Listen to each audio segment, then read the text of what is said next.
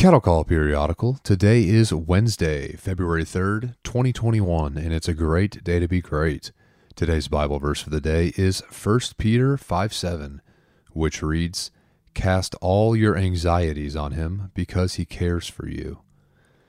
In global news, Amazon owner and world's second richest person, Jeff Bezos, announced he will be stepping down as Amazon's chief executive officer.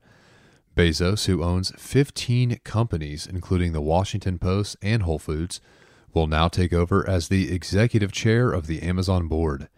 Andy Jassy, who currently oversees Amazon Web Services, will replace Bezos as CEO at the start of the third quarter. In national news, SpaceX experienced a crash landing Tuesday afternoon when a Starship SN 9 prototype returned from a test flight. Upon touchdown at the South Texas site, the rocket exploded, making this the second prototype to explode. On December 9th, 2020, SpaceX launched the Starship SN 8 against the Federal Aviation Administration's approval for that launch. The FAA is now conducting an investigation into the first launch and possibly the second one as well. In the world of politics, Capitol Police Officer Brian Sicknick was lied in honor Tuesday night in the Capitol Building Rotunda. Sicknick was injured during the attacks at the Capitol Building on January 6th and later died while in the hospital. Before Tuesday night, only four people ever have been given the privilege of being lied in honor in the Rotunda, two of which were Capitol police officers shot and killed by an intruder in 1998, and the other two you might know. Rosa Parks in 2005, and Billy Graham in 2018. Both Republicans and Democrats in Congress have praised Officer Sicknick's heroism for defending them and the Capitol on that Wednesday morning. Our, uh, our prayers are, are with you, Officer Sicknick, and your family during this time. Thank you for your service. In the world of sports, LeBron James is one of the biggest athletes in the world, receiving constant attention wherever he goes. But constant attention doesn't necessarily mean good attention. Monday night in Atlanta proved just that.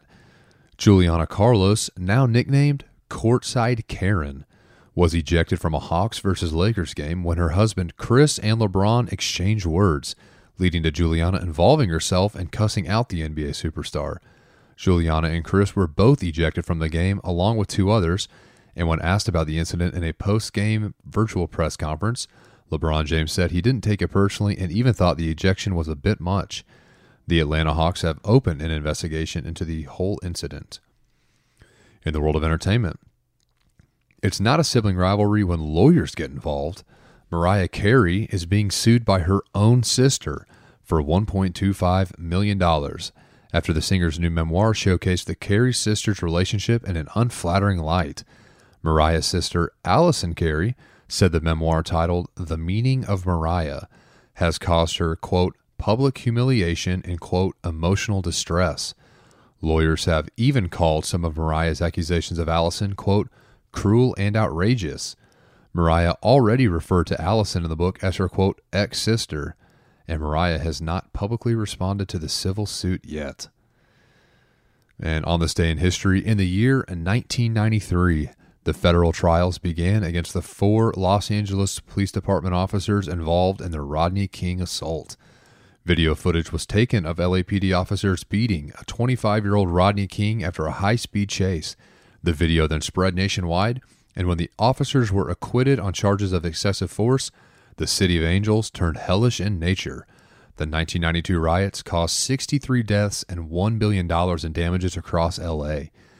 The officers were then charged with civil rights violations against King, which led to a federal case.